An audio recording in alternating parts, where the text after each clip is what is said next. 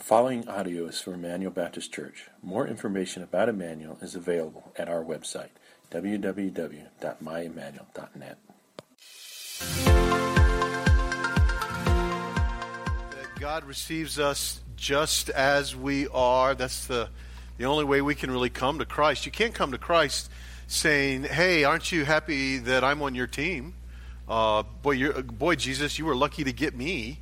Um, you come to Christ in complete humility. We come to Christ with complete repentance, and we come to the cross of Christ, and we ask Him to do this work in our lives. And these baptisms that we've seen this morning are symbolic of that. They're symbolic of the fact that we confess Christ and we give our lives to Him. But, you know, um, that's not the end of our Christian journey. If it were, what would happen is we give our lives to Christ.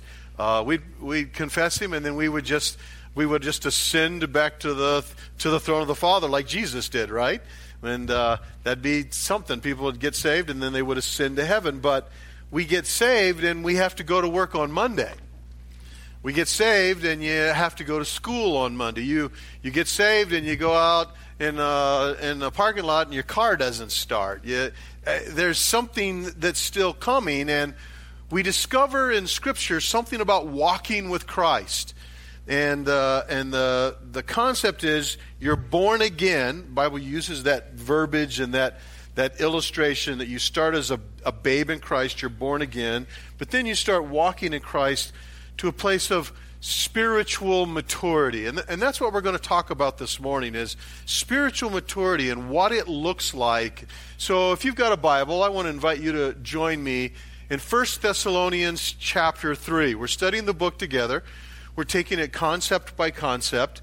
And uh, last week we looked at how we know for certain when God is working in our lives and how we know it's God and it's not Satan. And one of the things the Apostle Paul said to the church at Thessalonica last week in chapter two was he said, I wanted to come to you, but Satan hindered me again and again. And so we talked about, well, how do you know when Satan is stopping you or God is stopping you or, or the Holy Spirit is prompting you? And we talked about knowing the, the revealed Word of God, the objective Word of God, which is your Bible.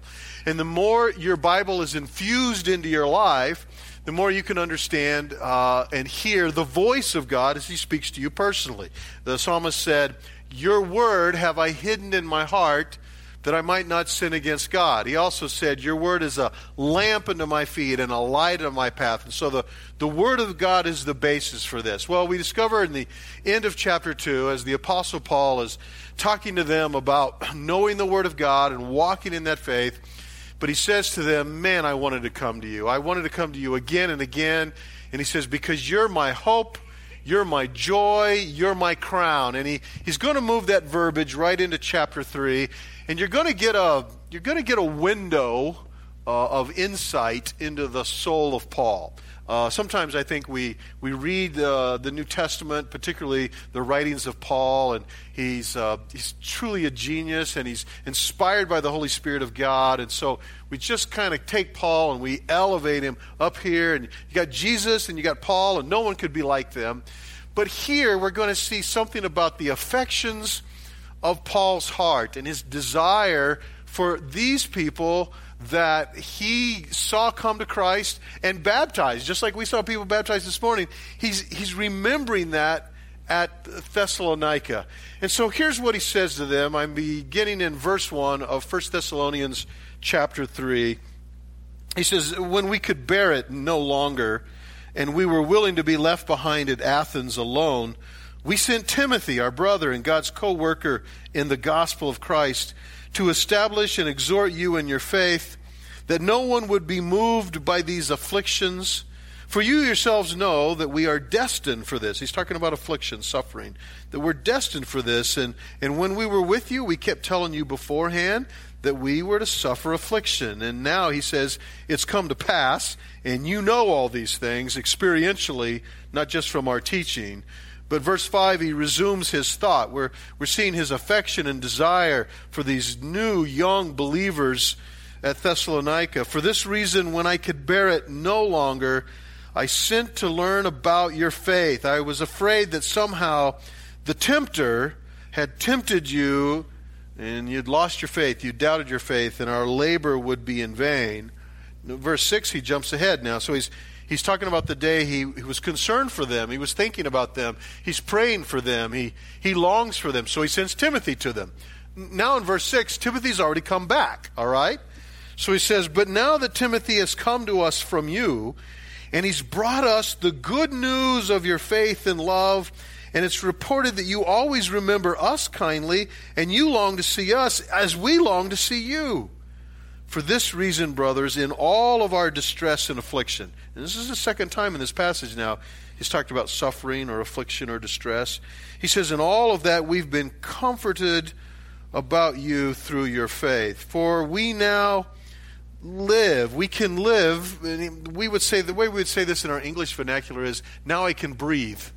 That, read it that way. So, verse eight, for now we can breathe because we know you are standing fast in the Lord. For what thanksgiving can we return to God for you, for all the joy that we feel for your sake before God, as we pray most earnestly night and day that we may see you face to face. Still longs to see them. He sent Timothy, but he wants to go himself and supply what is lacking in your faith. So let's let's talk about this. We got this little autobiographical window into in the Apostle Paul and his relationship with the church at Thessalonica. Let's let's look at some characteristics of spiritual maturity. So God saves us. He saves us just as we are. We're born again. We're babes in Christ. But he never intends for us to stay babies in Christ. He always intends for us to grow up and to walk with him and to grow into spiritual maturity.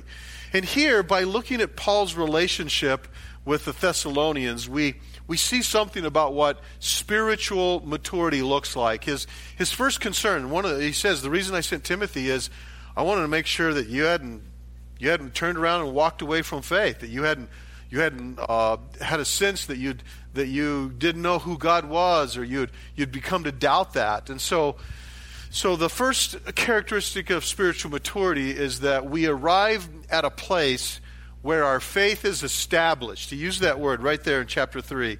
Our faith is established and we no longer doubt. Let's talk about doubting just a little bit.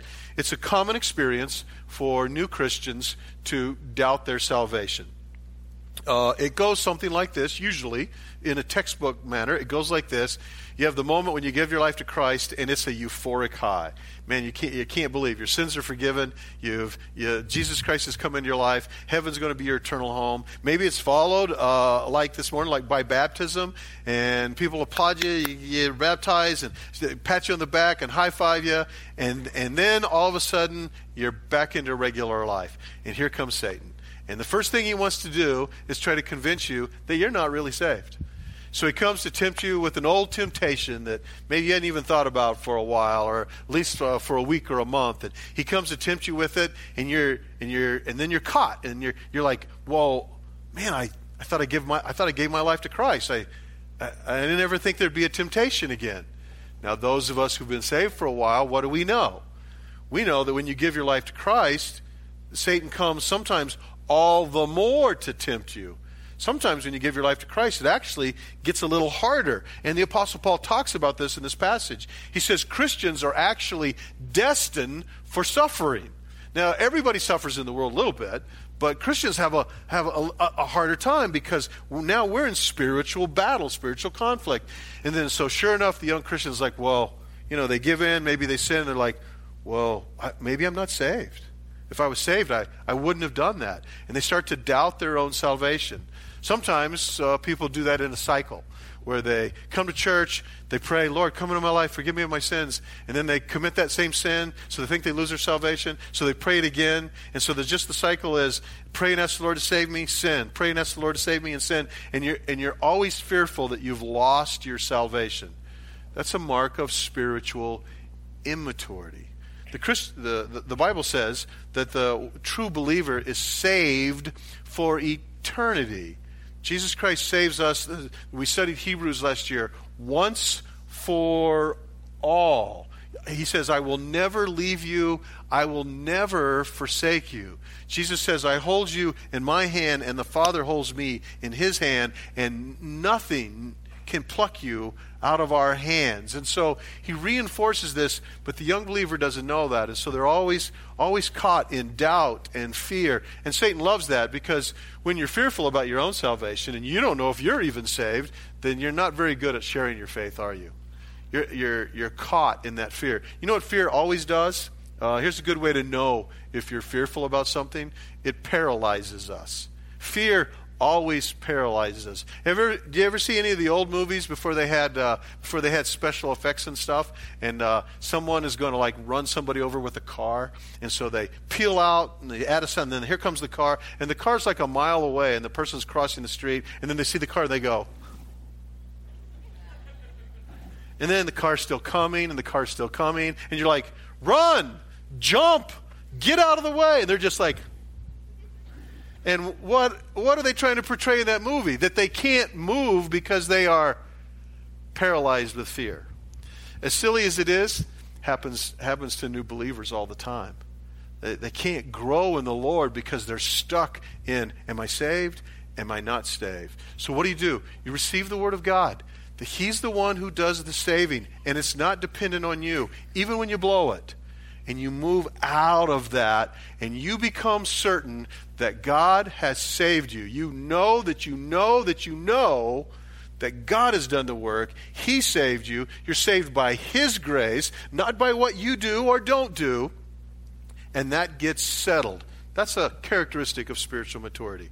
There's a second characteristic of spiritual maturity here in this same passage. And in this passage, we see it uh, mostly in life reflected by the Apostle Paul, but it's mirrored by the Thessalonians. He loves these guys. He thinks about these guys all the time. He said in the end of chapter two, you're my hope, you're my joy, you're my crown. I couldn't bear it any longer. I wanted to come to you, but I couldn't get there. I couldn't bear it any longer. So I sent Timothy to you because I, I needed some report from you. And and then when I heard back from Timothy that not only do I love you and not only do I think about you, but you love us and you're praying for us. And so here is a second characteristic of spiritual maturity. Spiritual maturity is evidenced in our life when we are no longer self-oriented. When it's no longer about me and my and mine, but instead we serve and encourage others, looking for how we can strengthen their faith, especially in times of affliction. So uh, the fearfulness of whether or not I'm really saved or is, did God save me, that's an internal thing. You could come here this morning, you could wave at everybody, smile, shake hands, uh, sing the songs, listen to the sermon, and go home, and then go, I don't know if I'm saved or not, I don't know if I'm saved or not. And nobody might would know that, because that's an internal thing. But this, serving and loving others, this is really external. This is easy to see. You may not realize this, but selfishness and and the, and in opposition to that, serving others, those are those are really easy to see in your life. Sometimes the selfish person doesn't even see others to serve them because they're so focused on themselves. Let, let's be honest. We live in a day and age where the whole culture around us is geared for our selfishness. Every commercial on T V tells you what you should have. Every every commercial on T V tells you how you can have m- more of this and more of that and more of this and more more comfort and more convenience and more days off and more money and a nicer car, and the whole world is geared for you. And we've now become a people who want what we want, and we want it now. And because you have a credit card, you can get it now. And then your kids can pay off your credit card when you die. And that's kind of the way we live now. We just live with a self-oriented world. And that's not spiritual maturity. Spiritual maturity is reflected in Christ Jesus, who the Scripture says in John thirteen, on the night that He was betrayed, and He was in the upper room with the apostles. They were all there for the for what would be the the the, the changing of the Passover to the Lord's Supper. And when He was there, the Scripture says He took off His outer cloak and He rolled up His sleeves and He took a basin of water and He began to go around the room and wash the disciples' feet. When He was done with that, He set the basin aside and He put His clothes back on and He said, He said, "Do you know what I just did?" And of course, it was an object lesson for them. And he said, you call me rabbi, you call me master. Later he would tell us you can call him King of Kings and Lord of Lords. He said, you call me master, and you're right, because that's who I am. And if your master was willing to wash your feet and to serve you, how should you treat one another? It is the characteristic mark of spiritual maturity. When I no longer, when I stop thinking about me and I start thinking about you and how I can serve you and how I can reach you and how I can minister to you. And this is a, this is the characteristic of spiritual maturity. And it's really easy to see. Well, in the middle of this, both in the first paragraph and the second paragraph, he talks about suffering. He talks about affliction. So there's a third characteristic of spiritual maturity that I want you to see this morning. Those who are spiritually mature understand that suffering and affliction have a divine role in our sanctification. There, there is a, there is a purpose for which we suffer. We don't just suffer to suffer. We don't suffer because God's not big enough to uh, to remove our suffering. There is a purpose in it. Uh, hold your place there in First Thessalonians three. We'll come right back to it. Find with me Second Corinthians chapter one. Will you do that? I want you to see this passage because uh, in this passage, the Apostle Paul is still the writer. He's just writing to a different church. He writes much more uh, explicitly about suffering and how it works in our lives. Second Corinthians chapter one, begin with me in verse three. He said, "Blessed be the God and Father of our Lord Jesus Christ. He's the Father of mercies and the God of all comfort." Now, comfort is a big part of this passage because it's part of the purpose of suffering. He says in verse four, he's the God of all comfort who comforts us in most of our afflictions. Is that what your Bible says? It, it doesn't say most of our afflictions, does it? But that's the way we treat God. Whenever we have a, a problem, an adversity, a challenge, or affliction, we kind of treat God like, well, you must have been busy that day because you sure weren't watching out for me. But the Scripture says he's there and he's present at work in our lives. It, it actually says in all of our afflictions. Now, why is he present in all of our afflictions? Well, we know if we keep reading. So that we may be able to comfort those who are in any affliction with the comfort with which we ourselves have been comforted by God. Uh, stop right there for a second. Let me see if I can just share this with you out of my own personal experience. Um, I, I had a pretty idyllic uh, upbringing. Um, my parents loved Jesus, uh, and they loved each other, and they loved us kids. And uh, it, it was it was a it was a wonderful home to grow up in, and and because of that, as many parents do, they shielded us as children from lots of affliction. And I kind of grew up without any major traumatic suffering things. Now, maybe that wasn't your experience, but it was mine. And so as the Lord called me to ministry, and as I got to the place where I needed to start serving others, and I discovered that people were going through difficulty and affliction and suffering, guess what? I didn't have anything for them because I had never experienced affliction. I had also never experienced the comfort of God. And so what did God do? Because he loves me, he brought affliction into my life. He brought some difficulties into my life, some adversity. He brought some challenges. He brought some things that crushed my spirit. And so what did I have to do? I had to, I had to run to Jesus. And when I when I did, he was faithful to me. He loved me and nurtured me, and he comforted me. And then I discovered that when folks in the congregation came to me with trouble, now I knew that there was a God of all comfort, because I had experienced that. And so this is how God works. He brings affliction to my life so that I can comfort you. Here's how he goes on, and he just uh, defines it. Verse five, so we share abundantly in Christ's sufferings, so that through Christ we can share abundantly in comfort too.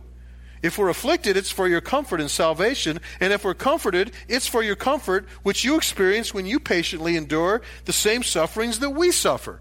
What is the result of that? For those who are spiritually mature, our hope for you is unshaken. the spiritually immature person has challenges in life, adversity, and they think, oh, God, God's forgotten me. God's not there. The spiritually mature person recognizes, oh, God's doing something really big. He's doing something big in my life. Why? So that I can minister to you, so that I can love you, so that I can I can comfort you, because my life isn't about me. My life is about serving others. So go back to First Thessalonians three now. Back in First Thessalonians three, now this passage really makes sense to us when he says in, in verse three, he says, don't be moved uh, or, or doubt because of the afflictions. You yourself know that we're destined for this. This is, this is what God uses in our sanctification process.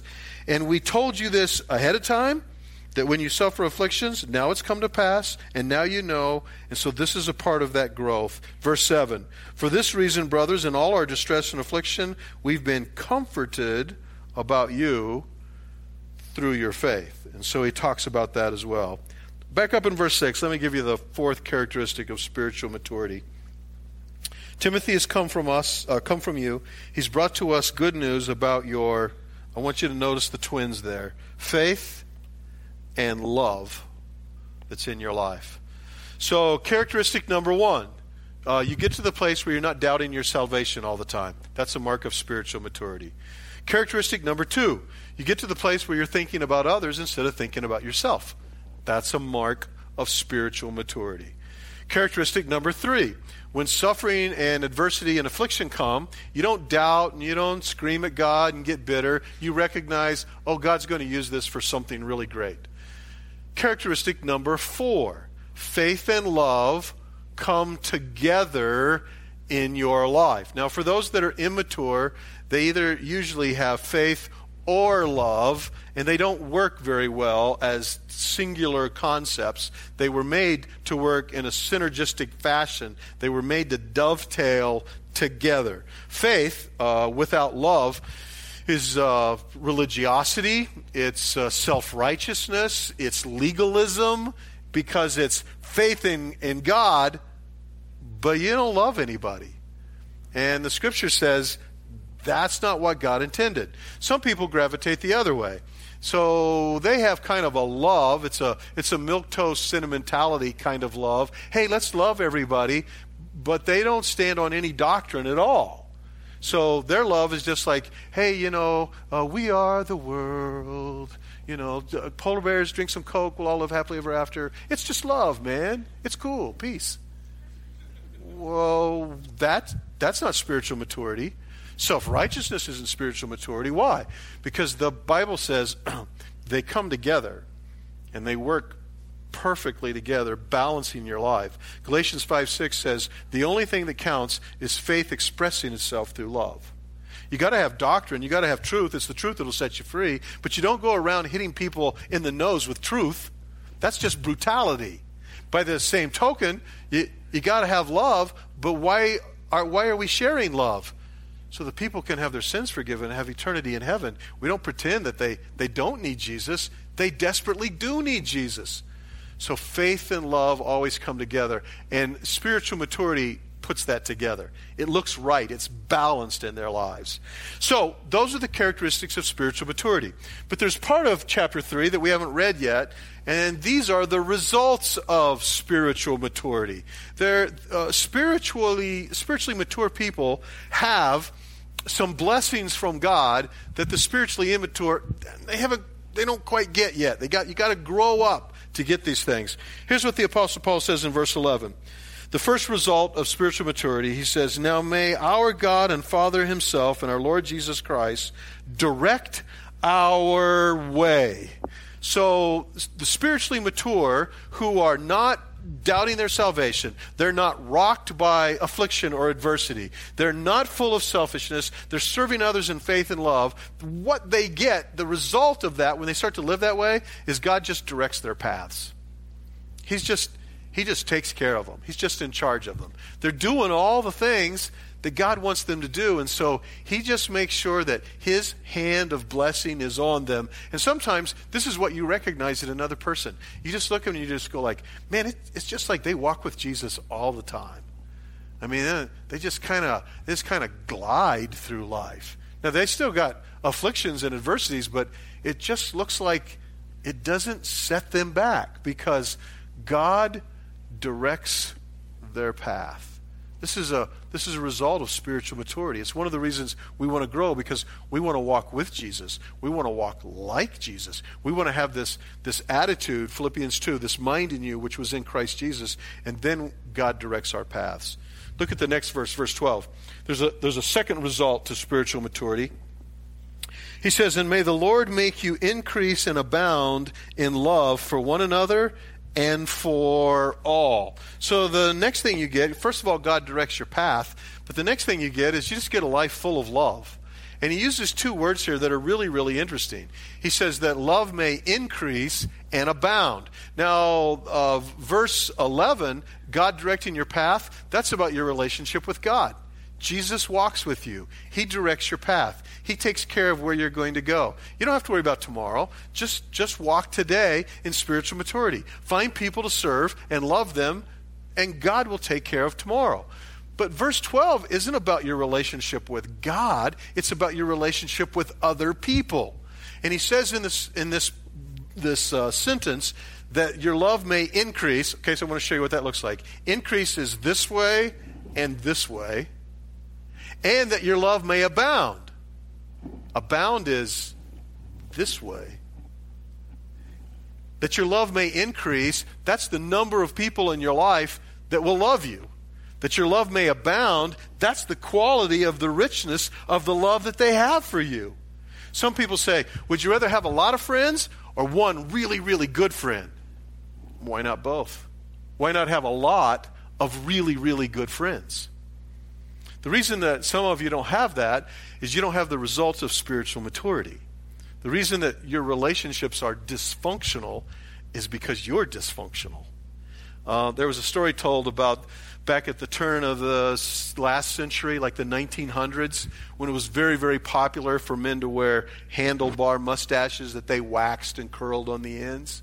And uh, uh, one day, uh, Grandpa was sleeping. He was napping on the couch. And the boys got this really, really stinky uh, Roquefort cheese, and they put it right there in the wax of his of his mustache, you know. And he was sleeping on the couch, and he started to go. And he woke up, and he goes, this couch stinks.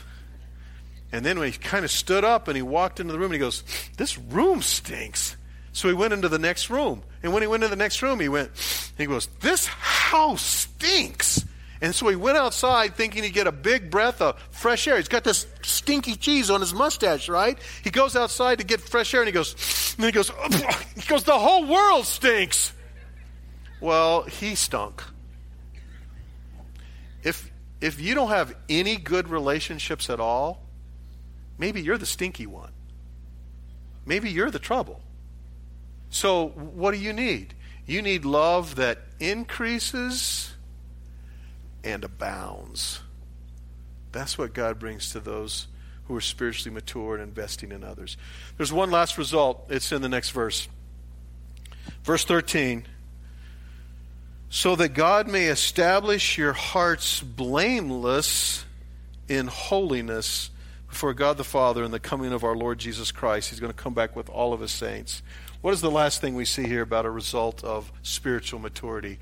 Our hearts are established in holiness. Now, let's be honest. Uh, most of us, when we try to picture spiritual maturity, we think, well, a spiritually mature person is a person who sins less than the rest of us. We kind of that's kind of our idea. Well, if they're spiritually mature, they sin less. And so what we all do, since we want to be spiritually mature, we try to sin less. But the problem for most of us as Christians is we've got one or two sins that are just beating us up. And so we focus on them, and we grit our teeth, and we clench our hands, and we try not, we try not to give in to that sin, and then we give into it. And then we give into it again. And then we try not to give into it, and then we get into it again. So then we start to doubt God. In reality, the way this works is God's the one who takes care of your sins. When you came to the cross of Christ, did you have to overcome all your sins before he would save you? No, you came just as I am. He does the saving, he does the cleansing, he does the forgiving. So in spiritual maturity, what happens? Well, let's just kind of take these characteristics in order. I believe the word of God that says he will never leave me, he'll never forsake me. So I stop doubting that I've given my life to Christ, and I've stopped doubting my salvation. If you've given your life, you've asked in sincerity of your own heart for God to come into your heart, you're saved. Settle that. The next thing is, quit thinking about yourself all the time, even your sins that you're fighting. Take your eyes and look up around you and see that there are other people who have needs. And there are people that you can minister to and people that you can bless. And whether they're going through adversity or you're going through adversity, recognize that the adversity is for a reason, so that God can attend to you and bring you comfort and peace and joy, and you can recognize that. And then you start to live in faith and love. Well, what does God do? The, the result of that, because we're talking about the result, is he directs your paths, he makes you abound in love, and he's the one who moves you to holiness. If, if you'll start serving other people, one of the things you'll discover one day is you'll think like, hey, I haven't sinned that one sin, and like, I haven't even thought about it in like three or four weeks. How did that happen? Because you quit sitting in the room thinking about the sin. Here's, here's the way Satan works. Even when he comes to tempt you with the sin, and you grapple with him and you spend all your time, I'm not going to sin, I'm not going to sin, I'm not going to sin. Even though you don't sin, he, ha- he had you spend all your time thinking about the sin. Why not just start thinking about serving others?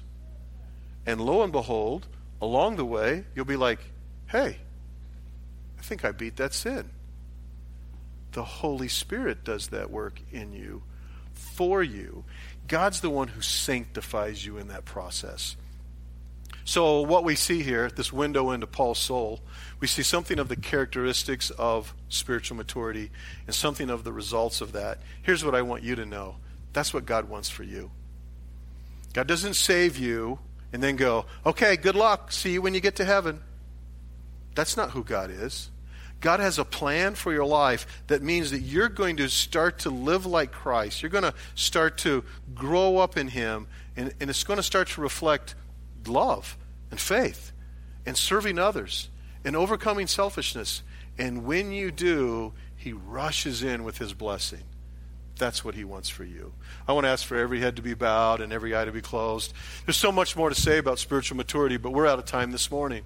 But I wonder this morning, where are you? If you're here this morning and you've never given your life to Christ, you can't start growing in spiritual maturity because you haven't made the first step yet. The first step is giving your life to Christ, asking him for the forgiveness of sins, asking him to come into your heart, choosing him as your master and your Lord. That's step number one. Maybe for you, you need to make the next step of uh, of obedience and baptism. You've seen that happen this morning. You're thinking, I need to declare to this, this spiritual family called Emmanuel that I confess Christ. Maybe that's the step for you. Maybe there's a step for you in here where you've just been one of those people where I, I don't know if I'm saved, I think I'm saved, I don't know if I'm saved, and you've been in that cycle. And today you need to say, God, I belong to you, and I know you will never leave me, never forsake me. I'm going to trust in you, and settle that once and for all. God desires that you know the assurance of your salvation. Maybe for you, it's time that you quit living like the world and living for yourself and lift up your eyes and look around you for those, particularly those in adversity and suffering, and find people to serve. Don't you know that God wants you to look like Christ? It's not just grind it out until heaven. That's what God wants to do in your life. Heads are bowed, eyes are closed. No one's going to embarrass you. No one's going to come uh, to you. But I wonder this morning if you would just signify by the lifted hand, I I want to grow towards spiritual maturity. And you'd raise your hand and say, that's my desire. That's what I want. I want to grow to spiritual maturity. Will you just raise your hand? All over the room. God bless you. God bless you. Father, you've seen our hands, but more importantly, you know our hearts. You know everything about us. And, and and we know that you save us as we come just as we are. We, we we don't make ourselves better, but we also know that you don't leave us just as we are. You want to do this sanctifying work in our lives to grow us up so that we can start to look and act and think like Christ. So, Father, we pray that each one of us would make a step towards spiritual maturity. Father, I pray for marriages in this room this morning, that husband and wife would choose to step towards spiritual maturity. I, I pray for families and for kids and parents, they would move towards spiritual maturity. I pray for us as a church family, that if we have any reputation in this community, that people would say, man, they love others and they serve others, so that we could have this, these characteristics of spiritual maturity. And Father, if you'll do this in our life, and if someone comes to praise us, we won't receive that praise. We will deflect it all to Jesus. We'll say, all of this in my life, anything you see in my life, any love, any faith, any holiness, is all because of Jesus. And it's in that most wonderful and precious name that we pray. And all of God's people said, amen. Well, here's what I want to do. We I want to read this this last paragraph from chapter three, but this time without comment, just fluently. And I want you to hear hear it as the benediction that it really is. Now may our God and Father himself and our Lord Jesus Christ direct our way to you. And may the Lord make you increase and abound in love for one another and for all, as we do for you, so that he may establish your heart blameless in holiness before God and Father at the coming of our Lord Jesus with all of his saints. Chapter four and five, we're going to talk about the coming of the Lord Jesus with all of his saints. Have a great day. God bless you.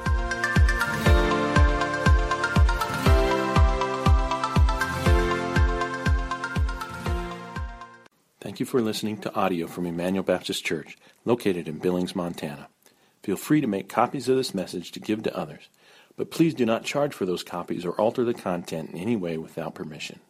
For more information about Emmanuel, please visit us online at w w w dot my emmanuel dot net.